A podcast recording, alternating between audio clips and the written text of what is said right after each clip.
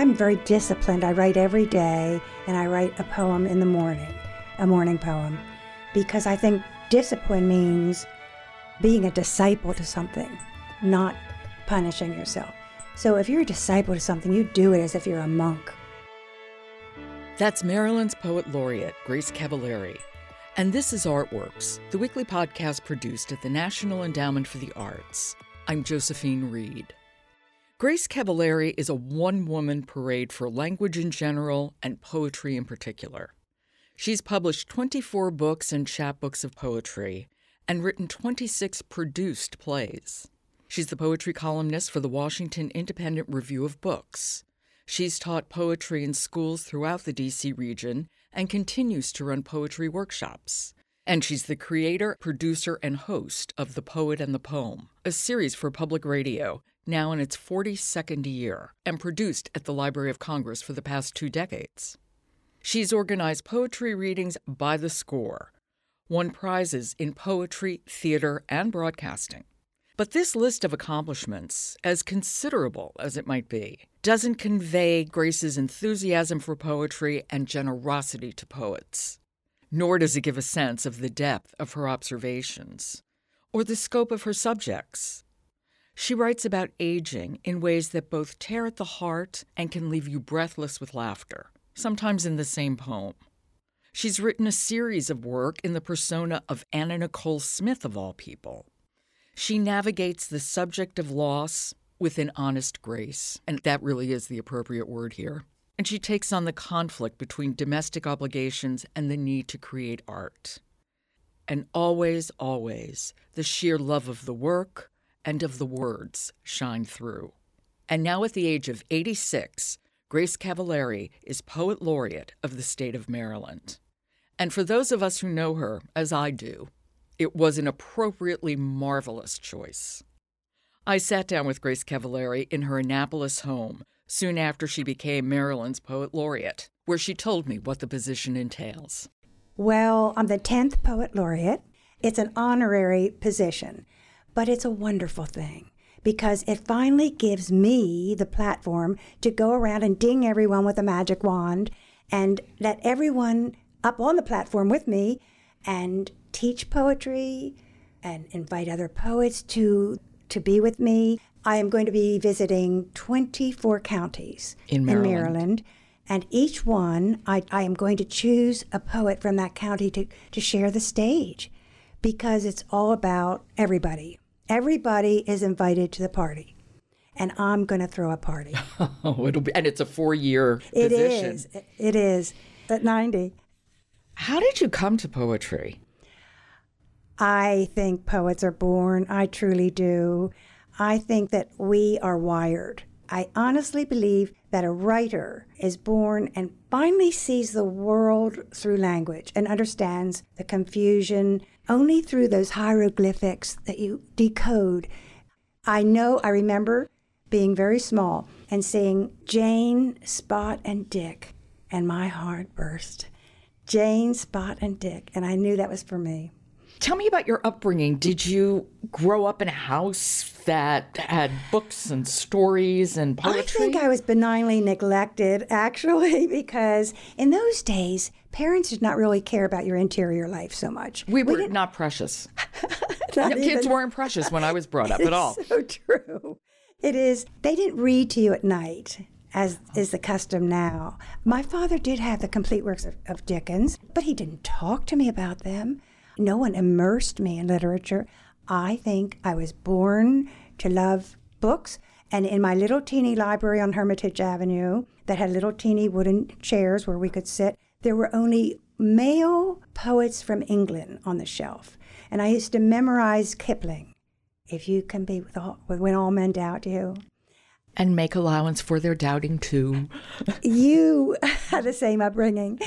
So I had no women of course, at that time were available to me. But I loved the meter, I loved saying it. So I believe we come in with a blueprint, and that is the blueprint I came with. One of the poems that you wrote in your book, Other Voices, Other Lives, you wrote a number about your father, but one gives such a picture of him in later life, and it's called Moderation. Do you mind reading that? Moderation. One cigarette a day is all my father smoked. No more, no less. And a single martini taken before his dinner. You might say he was the very soul of moderation. At 80, he swallowed nitroglycerin pills, not to trouble anyone. First, driving to the hospital to park his car in the lot, happy that his papers were lined in order at home. No inconvenience to family or neighbors, no stepping over the body. I feel that last moment as a loud sound written beneath his life, a bright, spectacular moment, somewhat like a whistle, his heart sounding like a whistle, blasting high and clear, a ship just docking from Italy, or a train at the crossing where he held my sister's hand on her way to music lessons, looking back at me on the porch, in the silence before the whistle. And that's moderation. What a picture of your father. Tell me about him. Tell me about him when you were a kid and how that relationship must have changed over your lifetime. You know, he would be so happy to have you say that because I don't believe anyone's ever asked about him before, even though I've written about him. The fact that he came to this country at the turn of the century as one of seven children, and so there was poverty and living in tenements. And so my father grew up in circumstances that were very, I would say, spare, and he became stoic. And there is something about hardship, as corny as it sounds, that builds character. And he was the epitome of a man of character. After we were born as children, he went to college and got his degree and rose finally to be an official of a bank, although he was offered that position if he would change his name to an American name years before, but he would not do that. So he was a man of great character. And he literally did not want anyone to be inconvenienced. So he was to the end, the oldest of seven children, holding it together in the tenement. And there he was in the emergency room doing this to himself. So I also think there's an underlying theme here, which is extremely painful, which is that he did prefer my sister because she was a certified genius. And I was kind of this wild child. And their relationship was so tender and so precious, and it was so painful for me that it's indicated at the end that he left with her and I was always standing watching them. So that's folded in to the poem and maybe not apparent. I'm not sure. I thought it was apparent. That was such an image of you standing there quite quite alone and longing. You're the kind of reader we dream of. You write about many things, as this indicates, including your own life. And while a poet has to be ready to reveal herself, can be a little trickier uh, revealing relationships because that's also about other people and other people's lives. Over your career, how have you grappled with oh, that? You have hit the essential question of being a writer. This is the essential thing. Is it a moral life? Is it an ethical life? How much do you say? How much courage do you need or do you want to have? Now, when I teach writing, I teach courage. I don't teach language because anyone has language. But I teach people to tell their truth. However, no art is worth a single person. And of course, I wouldn't have written this if my father were alive. So the writer's life is always weighing how much to say, but it's fiction, but the feelings have to be true. It has to be true, or it won't work and often it's through fiction that you can get to the truth. You've also, over the years, written series of poems in the voices of others, two of which are Anna Nicole Smith and Mary Wollstonecraft. Now, on the face of it, it's hard to imagine two more disparate people. What compelled you to take on the voices of others?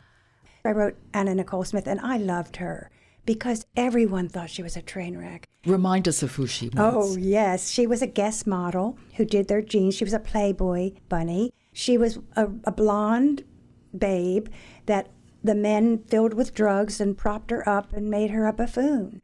And she had a dreadful life. She had been had her arm broken by her brother and raped by her father and disowned by her mother and had a hateful story written about her after her death. She had a baby, and I saw on television when she was in the hospital, this beautiful woman with high cheekbones and no makeup. And I saw her, her vulnerability. And I knew what she could have been. I knew that no one had less of a network even Jayne Mansfield, even Judy Garland, no one had less than Anna Nicole Smith. So I wanted to vindicate her. And it got into me some kind of way. As Sterling Brown says of Ma Rainey, she just got into me some kind of way. And I wrote a play, and the play vindicates her. She really becomes a champion. And it was called Anna Nicole Blonde Glory. It was in New York, off Broadway. And Sandy the hurricane wiped it out after the opening, but it was still a wonderful thing to see.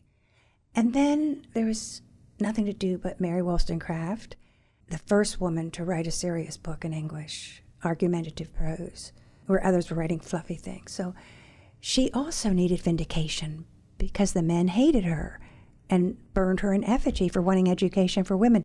So all of my stories are about women who want vindication. I wonder what's going on with me. There's a poem in the voice of Mary Wollstonecraft, Overheard Today. That's where Wollstonecraft overhears two women talking about her and her work. Will you read that poem? Well, Mary Wollstonecraft wrote The Vindication of the Rights of Women.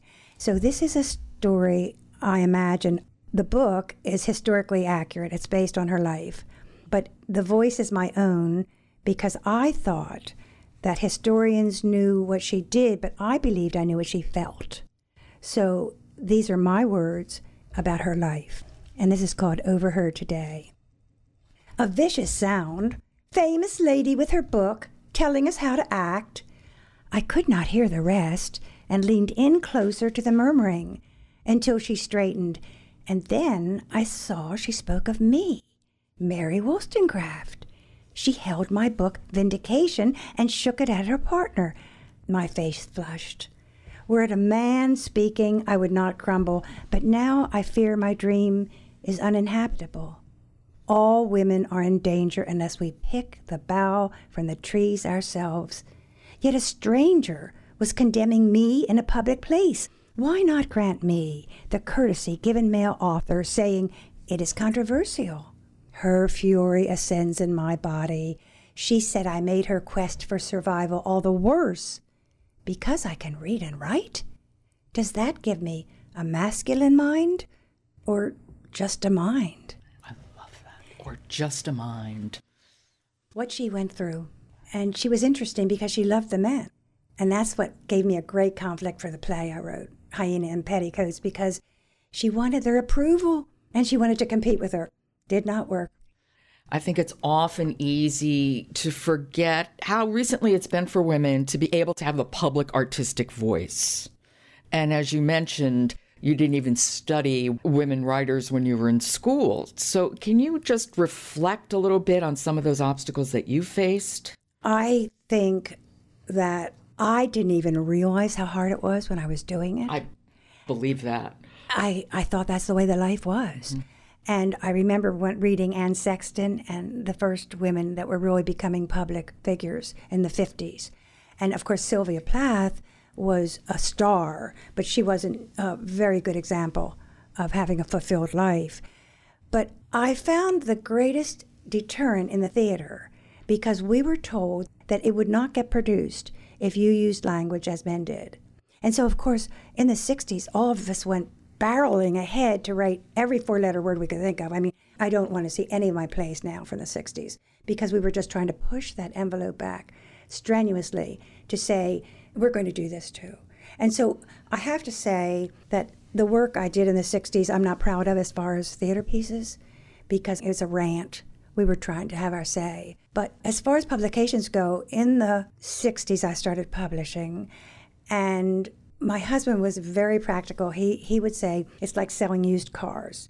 You know, one in eight will get accepted, so you have to send out one a day, and I did for a year, and it worked. Thirteen got accepted. Of course, in those days, no computer. I was using a typewriter, typing them over. But I see now those early magazines. I was one of three women in them, and I was teaching an anthology at Antioch of 600 pages, and there were only three women poets at that time, and that was 1970. But looking back, I realize that history was being made with me and my friends. Because as an obedient child in the 50s, little girls didn't even learn science and math in elementary school. So I, it was my lot. And being a child of Italian immigrants, you did not buck the program. So I accepted everything until finally all the sunshine came through and I just took my piece of the action. Did you think of yourself as a playwright or as a poet or as a writer or how, how did this work for you um, or, or are those categories dumb? Well, the, well, it's interesting because the critics who are critics of poetry will say, well, she's a playwright. and the playwright, the theater critics say, well, she's a poet. So nobody, I don't get no respect. but they're also so different. Theater is so collaborative and poetry less so in the production, being a writer in theater, you're a little piece of the pie. And everyone can make it better or worse than it was. And I've never, I had one play put on that was as I wrote it. The others have all been made better or worse. So you're, you just are a collaborative part of it and you know that. But in poetry, nothing's at stake because there's no stall in the marketplace. Nobody wants it. You can write it, but that doesn't mean anyone has to read it. It is the most freeing, meditative part of my life. It is where I know who I am and finding out who I am as I go through the poem. It is truly an act of self discovery. It is a very interior process. And if someone publishes it, that's wonderful. And if someone reads it, you can't believe your good luck because that's not why you write it. How do you begin a poem? Typically? Is it with an image or a word, an idea? I do have ways of jump starting. And when I was teaching at Antioch and trying to imagine ways of getting people to write, I came upon ways of actually triggering them because I'm very disciplined. I write every day and I write a poem in the morning, a morning poem, because I think discipline means being a disciple to something, not punishing yourself. So if you're a disciple to something, you do it as if you're a monk. And one way is language. Language will always lead you to the heart because your language is your source and it's your heart. So that I can open a book and pick up 10 beautiful words and sprinkle them on a page. But because I chose those words, they are part of me, part of my DNA. And those words will speak to me, and I can make a poem out of them. I'm going to make you do it. I'm not a poet, but that's all right. That's good. There are certain words that I just love. I love the word Kandahar. It is the most beautiful word. I find it so evocative, for example. And the other word I like that is almost the polar opposite. I love the word Jeep. It's such a friendly little word. Jeep. I think you're a poet. oh, yeah. We're gonna out. We're gonna out you. We'll do it. do poems tend to come quickly, and then you hone the words, writing and rewriting, or is yeah. each word like giving birth? No, I'm pretty sloppy. Sometimes I write margin to margin. Sometimes I just put fragments together and cut and paste. And I don't have a classical background. That's a good thing. And I just feel if you don't like it, so sue me. I just do whatever I want. And mostly it's collecting images first, though. I do always start with a lot of scribbles because I don't think that the poet is the source of anything. I think the poet is a beautiful funnel that goes through life picking up things and hearing, seeing that little red tree or hearing someone at the next room and collecting those things and weaving them together. And that's what I do. The poet is a noticer. The poet is, is someone who's always observing and listening. And that's why it's being fully alive. That's why being a poet is to be fully alive. As you've gotten older, has your poetry changed? Or what has changed in your poetry? I don't think it's gotten any better, frankly. They say the mellowed wine, but I look back at my first poems and I actually like them.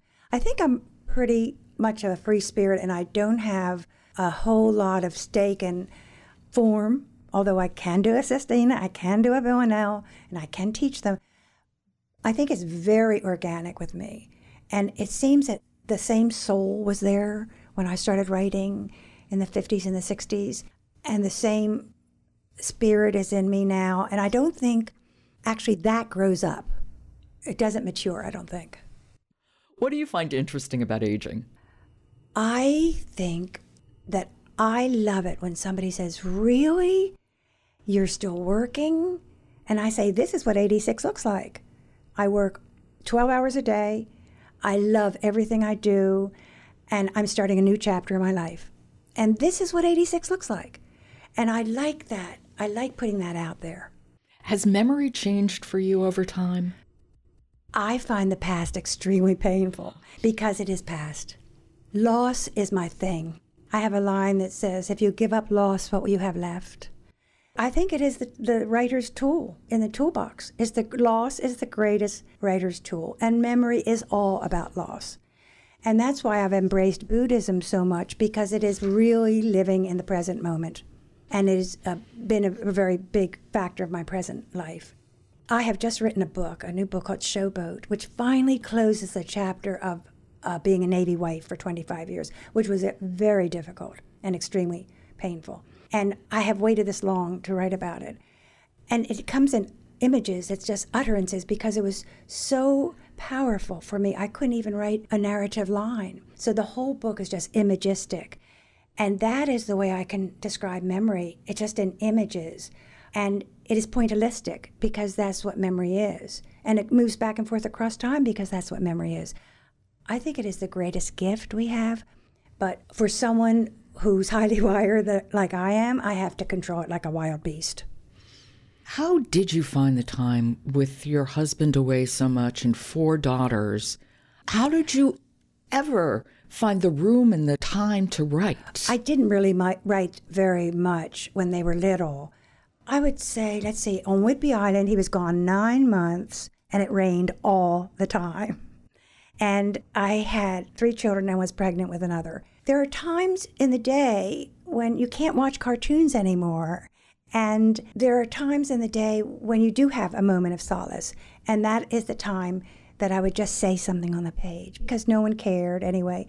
And I sent that manuscript to a wonderful woman who was in Canada and she gave me reason to go on. That is why I want to pass the baton to every writer I know because here I was, a Navy wife, like 30 or something, with this book of poems, and she said, I can't publish it, but I will send you to someone who will.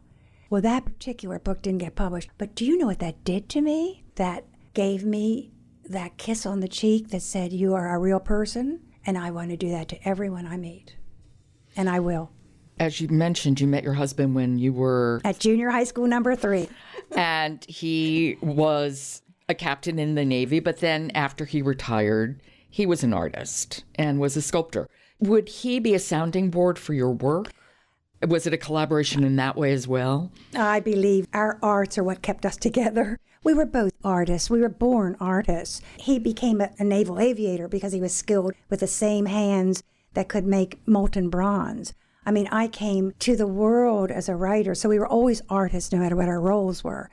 And he read everything I wrote, and I was the greatest champion. I walked up 7th Avenue with his portfolio, showing all of his works to try to get him a gallery. Art kept us together. I think we would have kicked each other out long ago. It was the thing, it was what we had.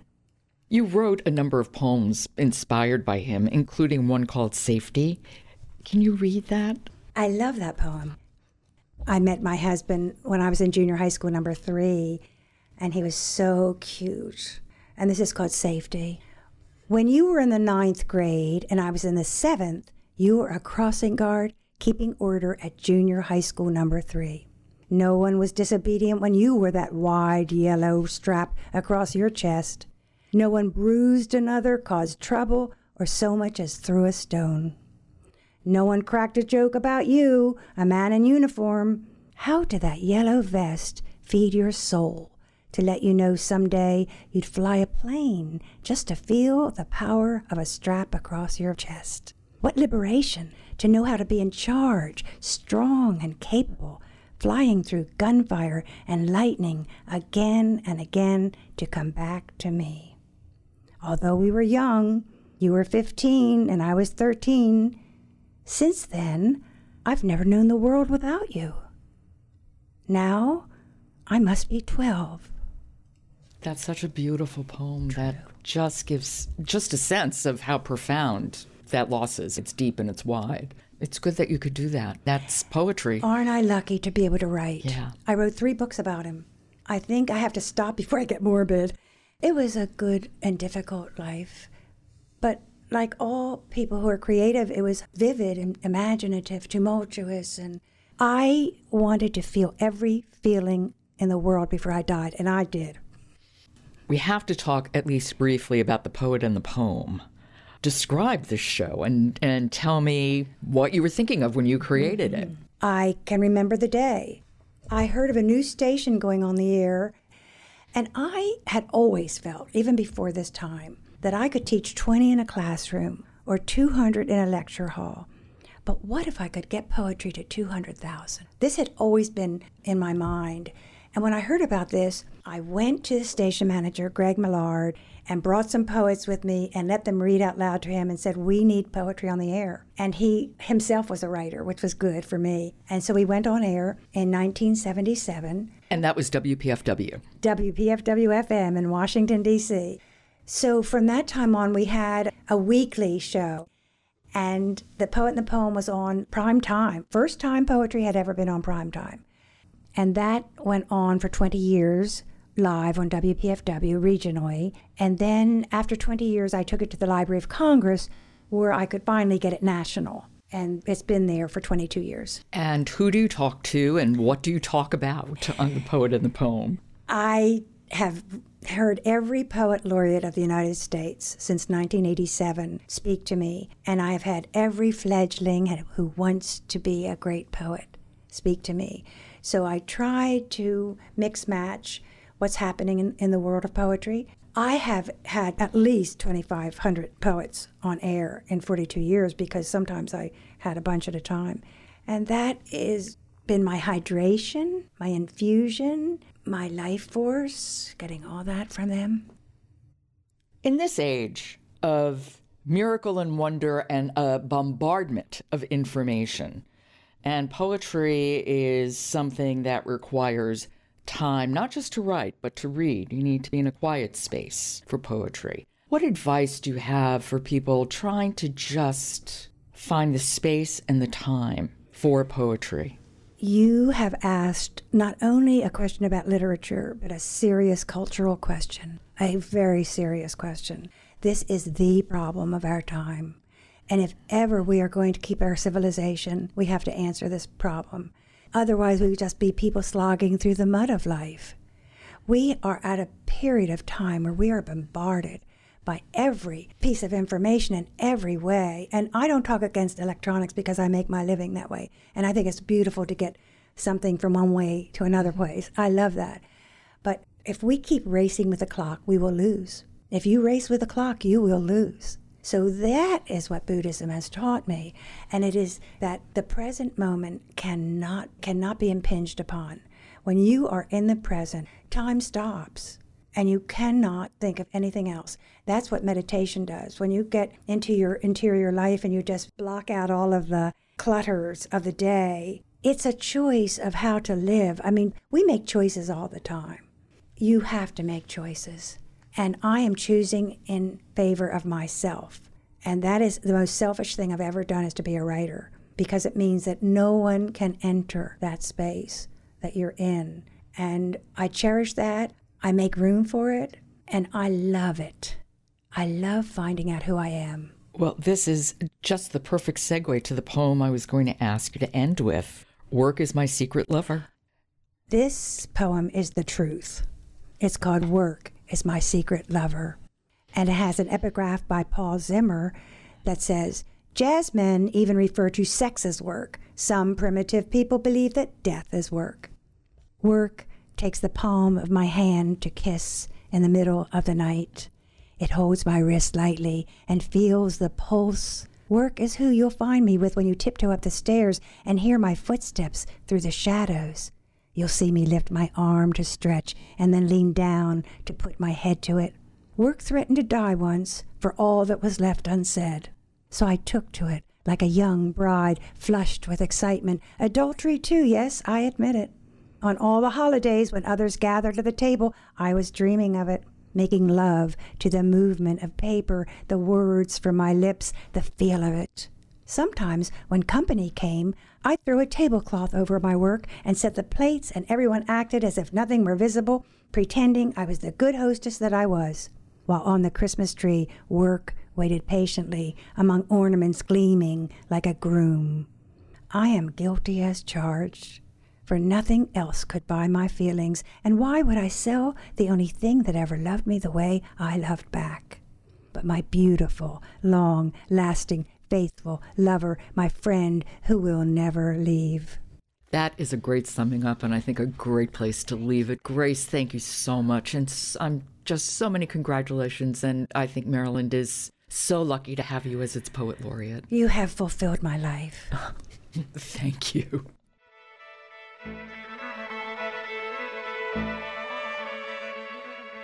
That's the Poet Laureate for the state of Maryland, Grace Cavalieri.